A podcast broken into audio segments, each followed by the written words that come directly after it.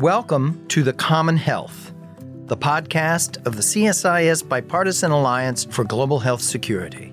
In it, we delve deeply into the puzzle at home and abroad that connects pandemic preparedness and response, HIV/AIDS routine immunization, primary care, and the geopolitical impacts these have on human and national security. The Common Health replaces under a single podcast the Coronavirus Crisis Update, Pandemic Planet, and AIDS Existential Moment. Please join me, J. Stephen Morrison, and my co hosts, Catherine Bliss and Andrew Schwartz, as we explore this new era of health security and what it means for U.S. leadership. This is The Common Health. Hello, and welcome to a new episode.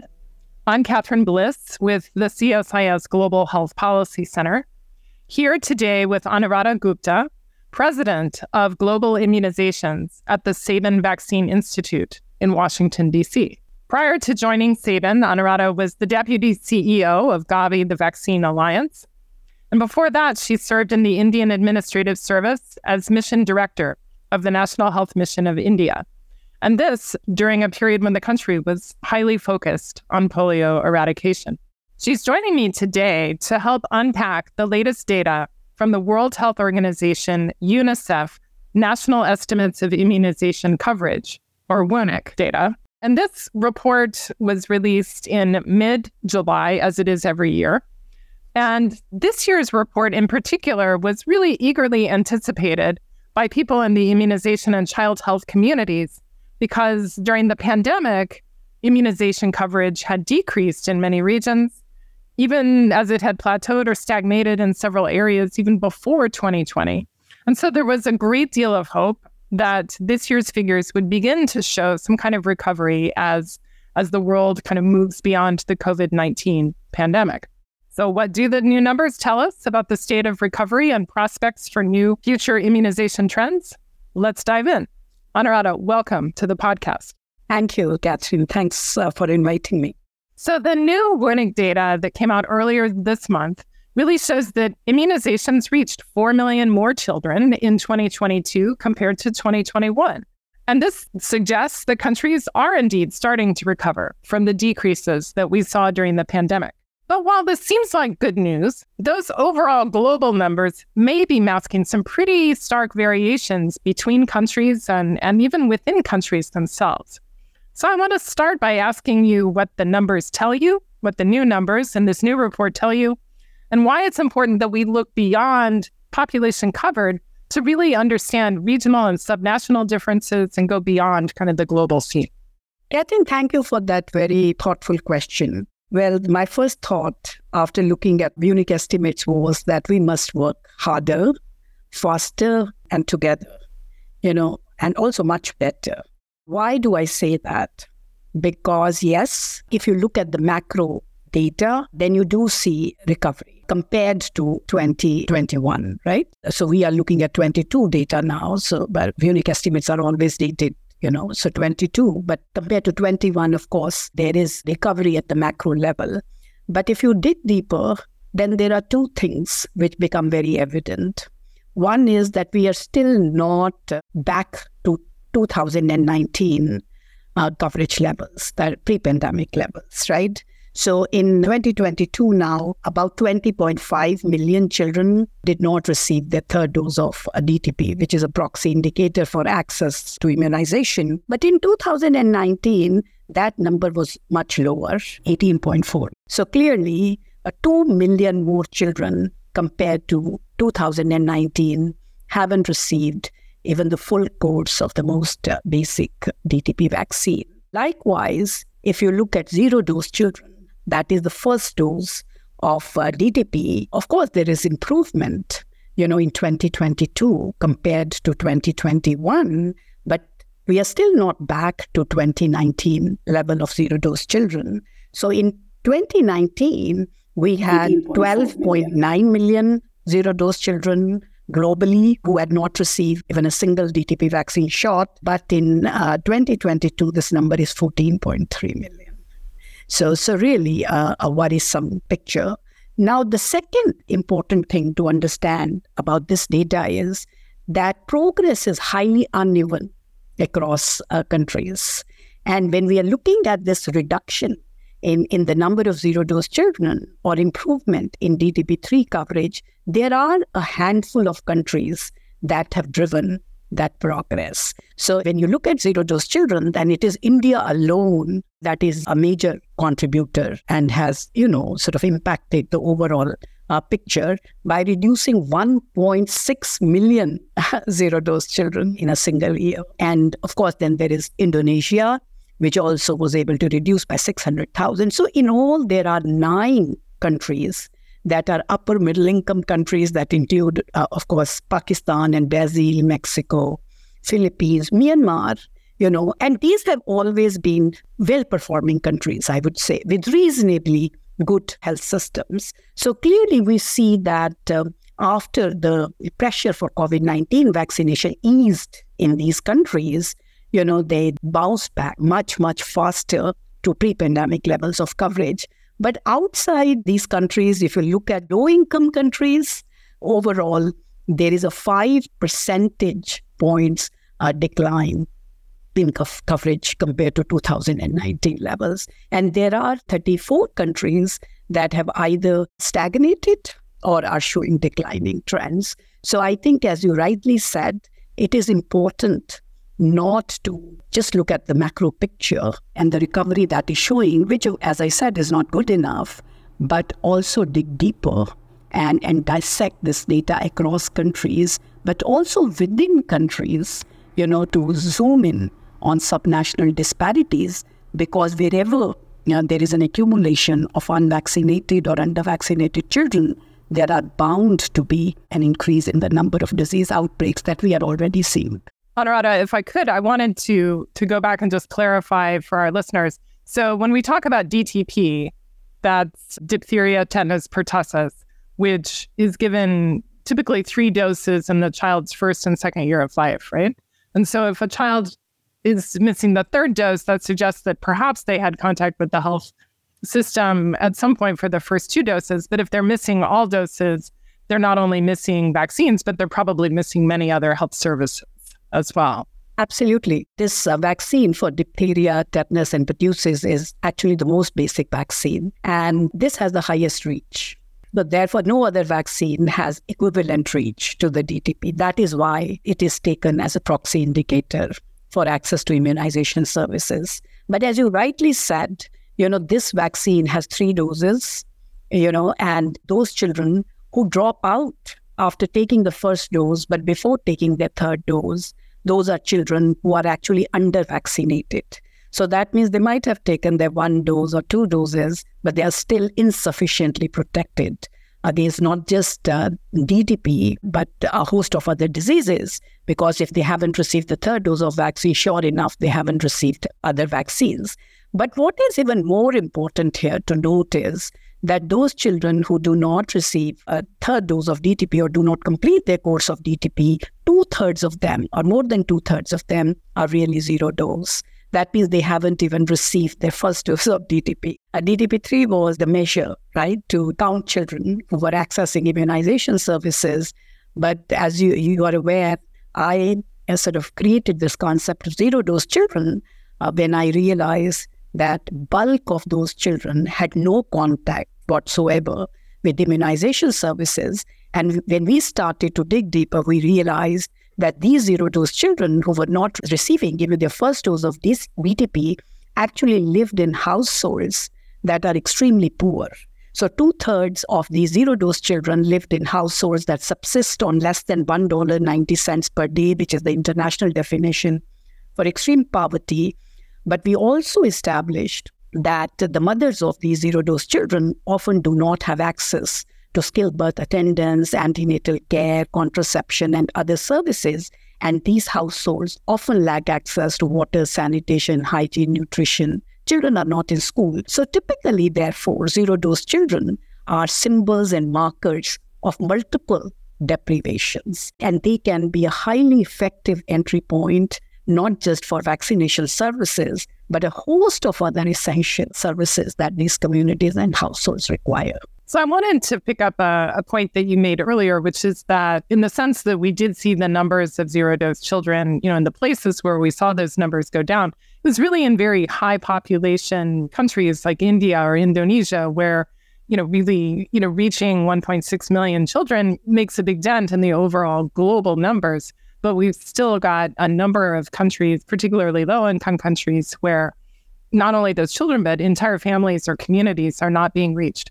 Could you say a bit about, I guess it's not quite a paradox, but you know, where, you know, we're seeing progress reaching, you know, many communities on the one hand, but there are still significant pockets of families where, you know, for a variety of reasons, whether conflict or population growth or just inaccessibility, you know, we're really seeing a continuation of this ongoing challenge.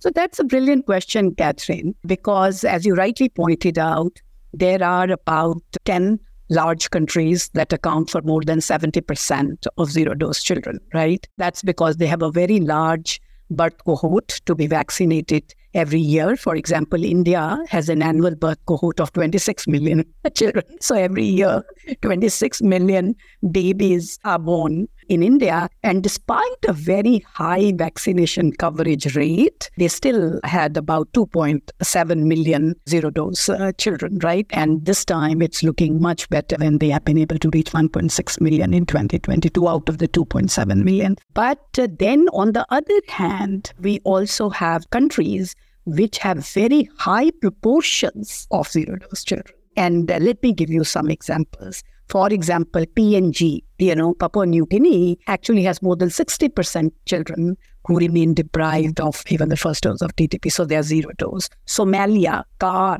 you know, Central African Republic, Haiti, South Sudan. So these are really countries uh, which suffer from fragility, including active armed uh, conflicts, political instability, uh, displacement, migration, and therefore you really see that uh, approximately 50% of the, the children in these countries are unvaccinated or undervaccinated. So we've been talking about DTP, the diphtheria tetanus pertussis, which, you know, showed some kind of uptick or improvement, at least at the global level in 2022 with the 2023 data. But the WUENIC data shows that measles vaccination coverage has not recovered as well as other vaccines.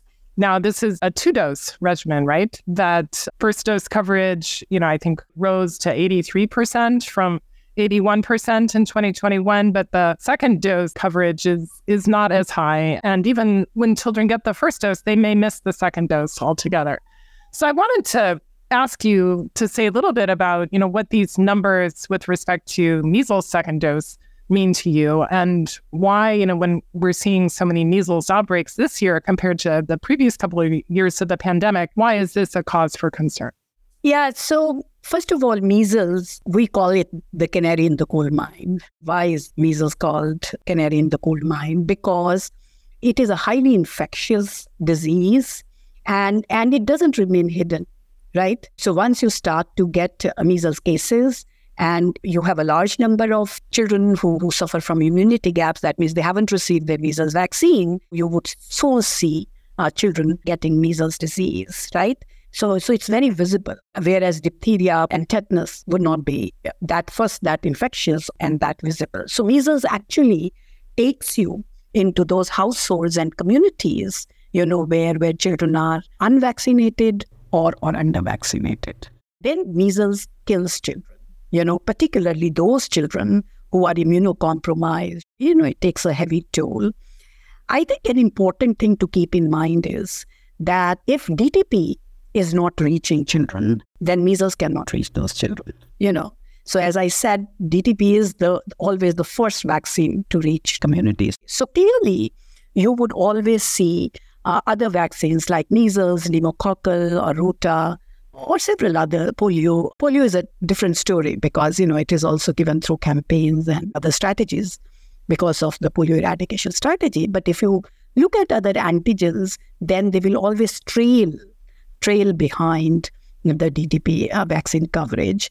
But a good trend that we had started to see in, in the years prior to the pandemic was that measles vaccination coverage was actually almost at par with DTP coverage. And that was a very, very good sign. Why? Because DTP vaccine is actually given very, very early to an infant at six weeks, 10 weeks, 14 weeks. Whereas the first dose of measles vaccine is administered when an infant is nine months. So, therefore, you know, you really need a high level of commitment on the part of the caregivers, you know, to bring back their child uh, for vaccination, for measles vaccination, because there has been a gap, right, after 14, between 14 weeks and nine months. So that means, you know, parents have to actually remember the schedule. They have to uh, remember to bring back. Then they, they also have to invest in that effort to bring back their child for measles vaccination.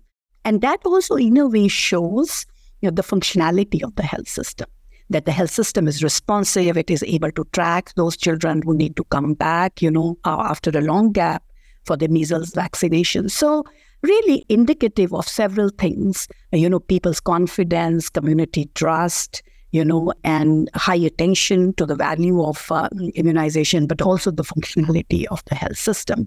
But now, to me, the most worrying thing that these WUENIC estimates are showing is that measles va- vaccination now is not at par with DTP vaccination.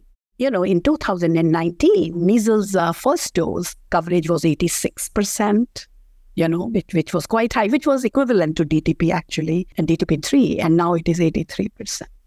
So I do think that it is something which is very worrying. Why? Because first, there are many more children who are missing uh, measles vaccine and second, as I said, if you accumulate children who haven't received their measles vaccine, then clearly the risk of measles outbreaks uh, grows, right? And we have already seen that in uh, 2021, there were about 125,000 measles cases globally, and in 2022, uh, it has crossed to 200,000. So, you know, so clearly you are seeing an increasing trend. And in poorer populations, where children suffer from compounded vulnerability, as I said, including nutritional deficiencies, you would see a spike in child mortality. Now, coming to the second dose of measles, Catherine, that's a slightly different challenge because not all countries have a second dose as a part of their regular schedule. Right. So, in the beginning, the recommendation was only for one dose of measles vaccine, but then subsequently another dose was added.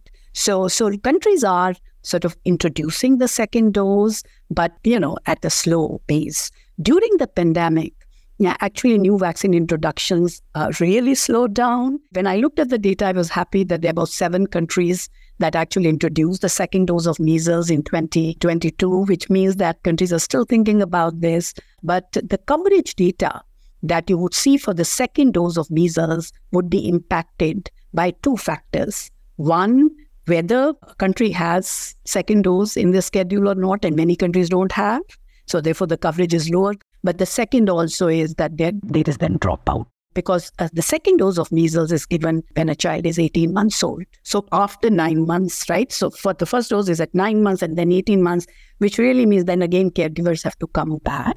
And that's where you lose a lot of children in the follow up. And so the measles vaccine, whether the first or and then the second dose, really can be an indicator of the health or resilience of the health system because you got those parents coming in at kind of irregular schedules to to bring the children for those vaccines. But it also, I mean, it sounds like from what you're saying, even you know with the decreases that we've seen in the measles first dose, even where it was before the pandemic, was not high enough at the recommended level of 95% coverage, I think, right? So that is right. One of the challenges now that are fast emerging is that even in rich countries, we are seeing a decline in measles vaccination coverage. And this includes like countries like Netherlands, countries like Iceland, Ireland, UK, uh, Netherlands, and so many others, you know, where, where you see a very clear uh, drop in measles vaccination rates. And a lot of these countries now are below 95% uh, cutoff. Uh, which is which, as you know, is essential for elimination of measles. That means a lot of these countries might actually see flare up of uh, measles cases, and you might have noticed that there is a new warning that has come out of UK where the modelers are suggesting that the UK could end up having a very large number of uh, measles cases in the near future, between 40,000 or 60,000, which is massive for a rich country. So, absolutely a situation that needs very prompt attention. What's driving these lower numbers, particularly in the high income countries that had, you know, at least before the pandemic, had fairly high high numbers? You know, is it the misinformation and disinformation and just politicization that we've seen over the past few years? Absolutely. So I do think that during the pandemic, this whole issue of disinformation, misinformation, and vaccine skepticism has uh, become even more acute. And also, one of the difficulties with a disease like measles is that in many of these countries, it is a disease of the past. Even the practitioners, right, medical practitioners have not seen it, you know, and the communities definitely haven't seen it, and the parents haven't seen measles or much of it. So, therefore, you know, sometimes people in their minds could really be lulled into a delusion that this disease does not impact them or is, is not, uh, probably doesn't exist. And I think that is why it is so important to invest in informing parents, caregivers, other gatekeepers, and really continuing to build and sustain high confidence in, in vaccines.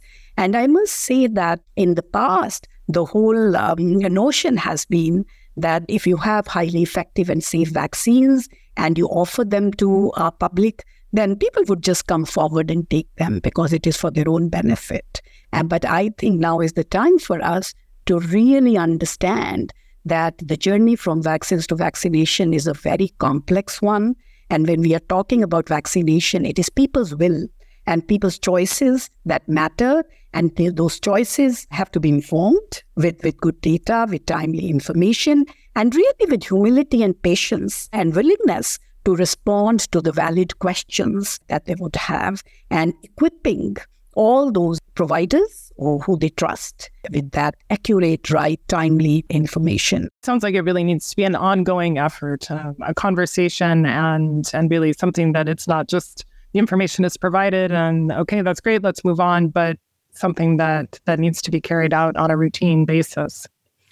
I want to switch and talk a little bit about the HPV vaccine for human papillomavirus. The WUENIC report this year had some good news about HPV vaccine coverage, which for the first time, you know, really coverage in countries that had introduced the HPV vaccine surpassed pre-pandemic levels. And, you know, in part, it sounds like this was because of some new introductions, which happened even over the course of the pandemic, which, as you pointed out, you know, was not easy during a period when people were afraid to go to clinics and, you know, afraid to, you know, be out in public in, in many cases. But, you know, it's important to point out at the same time, I mean, these numbers are still fairly low in high income countries. It's just about 67%. So that's far lower than the, the 90% goal uh, by 2030. But, you know, in the low and middle income countries, the coverage is, is still a little bit lower than in 2019.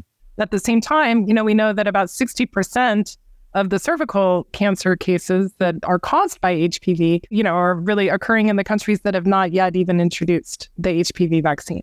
So I wanted to ask you, you know, what you you see it will take to, you know, really reach 90% of those, you know, girls by the age of 15 by 2030 mm-hmm. and that's part of the the goal of eliminating cervical cancer as a public health concern.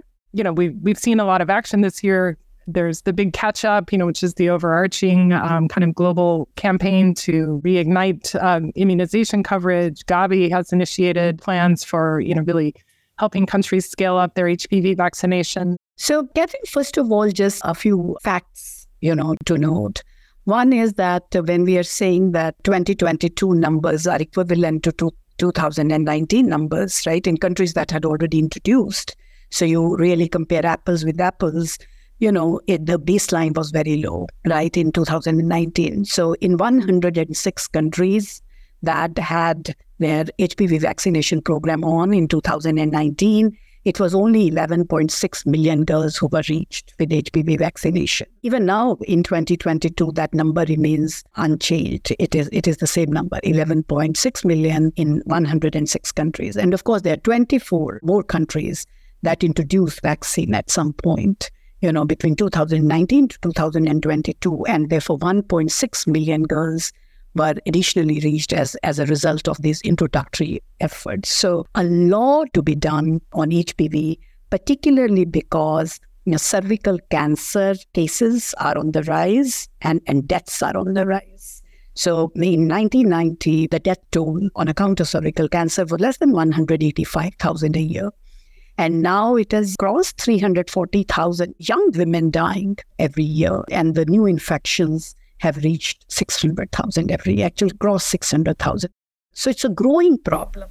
You know, HPV infections, cervical cancer, deaths, particularly when women are in their prime of use. So really there is urgency around this. Now, what would it take, right? So I think there are a couple of things. One is that, as you rightly said, countries that haven't introduced the HPV vaccine, and they account for 60% of cervical cancer, right? And most of them are poor countries because 90% of cervical cancer related deaths are in LMICs. Basically, because a specific incidence rates are very high in poorer countries and in poorer households right, within countries, but also because screening and treatment facilities for precancerous lesions are almost non-existent in most of these, these countries and they're inaccessible for mostly for, for poorer households. So that is why you see such a heavy toll taken by cervical cancer. So I think that those countries that haven't introduced have to be supported in moving forward with introduction of the HPV vaccine. And it is easier said than done because for HPV vaccination, which is not a childhood vaccination, I mean, it's not a traditional childhood vaccine. So you are actually looking at nine-year-old girl, and there are number of new issues. So many of those girls are in schools, but a lot of them in many countries are also out of school, right? And there is this whole issue of parental consent. And then it is a sexually transmitted disease. And therefore, messaging around this is also very complicated. And on the basis of some of the work that Sabin has done and some other organizations like Heidi Larson and, and others have carried out, it is also becoming very clear that a girls only vaccination strategy also has a, its own disadvantages in terms of perceptions about this vaccine, where a lot of parents are afraid that this vaccine is going to encourage their girls into sexual activity prematurely. So I think we should just understand that there are a host of issues around that. But then there are also issues of political will and financing, right? So one is that we, we've seen that the political will around vaccines and vaccination is varies, varies a great deal from very high commitment to really skepticism. So I think that's one issue to be dealt with because we know that in the absence of political will, we cannot make any headway with either introductions or improved uptake of this very effective and important vaccine.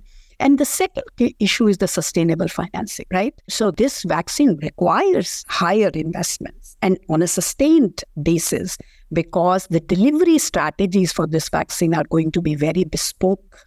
You know, you might need school based campaigns, for example, for girls who are in school, but you also need uh, a special strategy for girls who are out of school. And then, as I said, there are higher investments needed in order to bring community on board, right? Which really means that you work with a variety of influencers and gatekeepers, which wasn't the case so much with, with other vaccines. So, therefore, I think all those issues around introduction, which would include political commitment and, and resource planning, will then come to another set of issues about the uptake. So what we've seen is that in those countries, as, as I said, almost 130 countries that have HPV vaccination in their schedule, but they're struggling with uptake and improved coverage. And that's where we have to dig deeper. And Sabin now is launching a global HPV consortium. This will be launched in Malaysia in Kuala Lumpur on 5th of September. Sabin is leading this consortium and would act as its secretariat. And that consortium is actually informed by this new approach that we think would be required going forward. So, what are the unique elements of this approach? First is that we have to make whole greater than the sum of its parts. So, we have to really bring a lot of diverse actors and institutions on board together. We have to work together. So this consortium uh, pulls together public, private sector entities, right, civil society organizations, but also more importantly, youth groups, because we are adolescent and youth groups. And I really think that can sort of give us uh, an incredible advantage because we are again and again hearing from adolescents that nothing about them should be without them. And I think if we are able to channelize their energy in a variety of constructive ways, right? They can actually become ambassadors and champions. And we also know that in Africa and Asia, the number of young people is actually growing 1.8 billion adolescents and young people. Our consortium is going to focus a great deal on harnessing the untapped power and potential of adolescents and youth groups. And of course, then they become ambassadors and champions for not just this vaccine, but also figuring out how HPV vaccination uh, can become a rallying point for a lot of integration of other services, whether it is mental health or substance abuse, self harm injuries, or reproductive sexual health, high risk factors for non communicable diseases, you know, such as lack of activity or nutritional imbalance or dietary disorders, etc.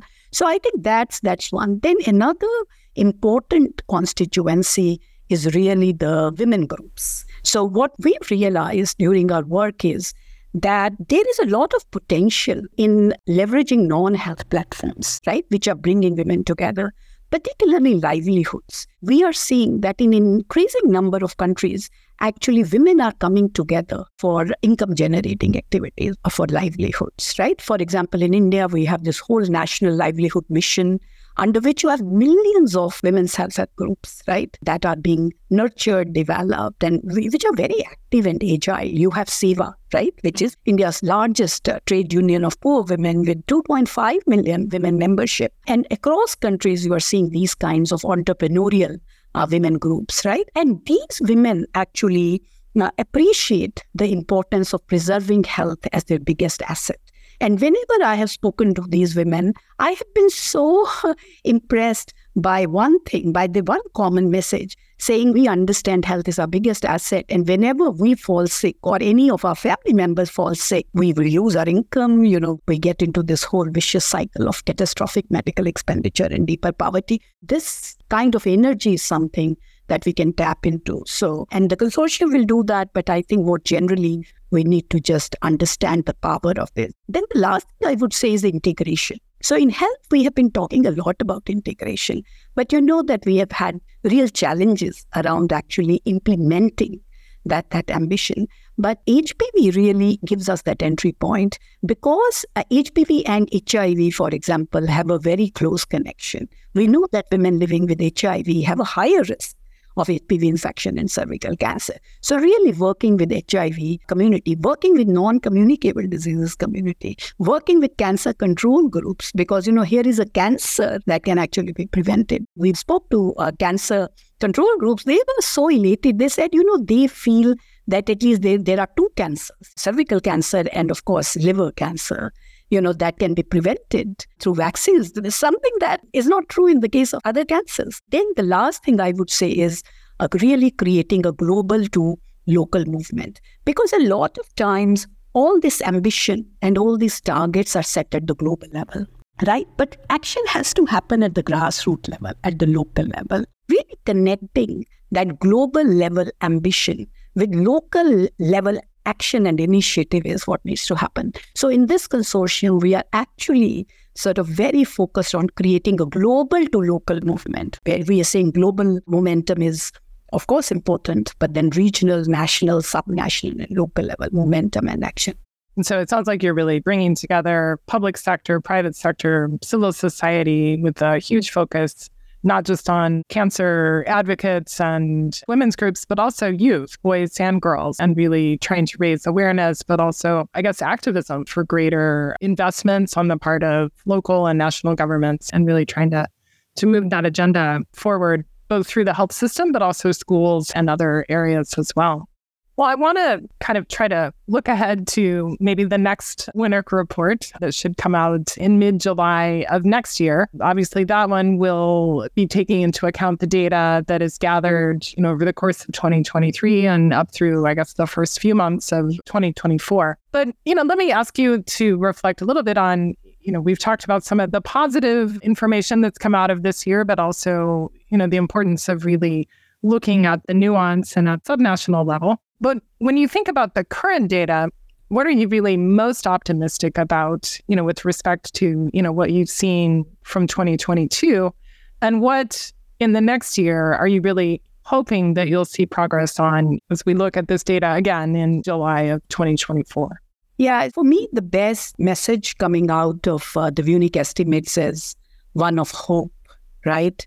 That progress is possible. So we talked about progress in some large countries, right, where there has been high political commitment. So, for example, a country like India did 2 billion plus uh, COVID 19 inoculations. And of course, during that time, you know, the zero dose children population increased in India, but they got back to it pretty swiftly. And we saw that, and we saw in Pakistan, right? Even during pandemic, they were able to hold steady and did not allow accumulation of zero dose children and actually tried to integrate COVID 19 vaccination and routine immunization services. So I think we have very good examples of how know, countries are able to provide very effective leadership, both at the political level, but also at the technical level. So in some cases, we have seen political leadership stepping up to the plate and leading from the front. Uh, but in some other cases, we have seen very strong technical leadership, where regardless of political changes, you know, or political instability, technical leadership has held steady.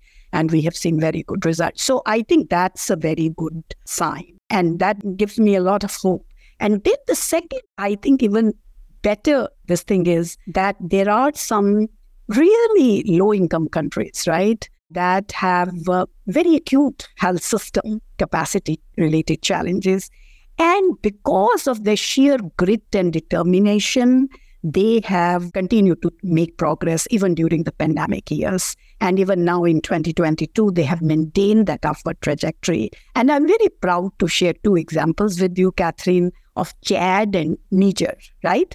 And I remember visiting Chad. So, Chad was one of the most challenging countries in Gavi portfolio when I took over.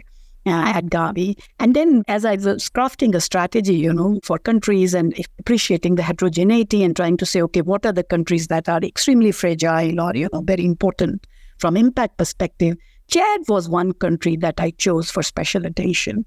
So I actually led a high level alliance mission to Chad and then met with the president of Chad, you know, who was a very uh, sort of long serving president. Unfortunately, he's no more and the finance minister, the health minister. And when I met with the president, I think it was truly a very inspirational conversation.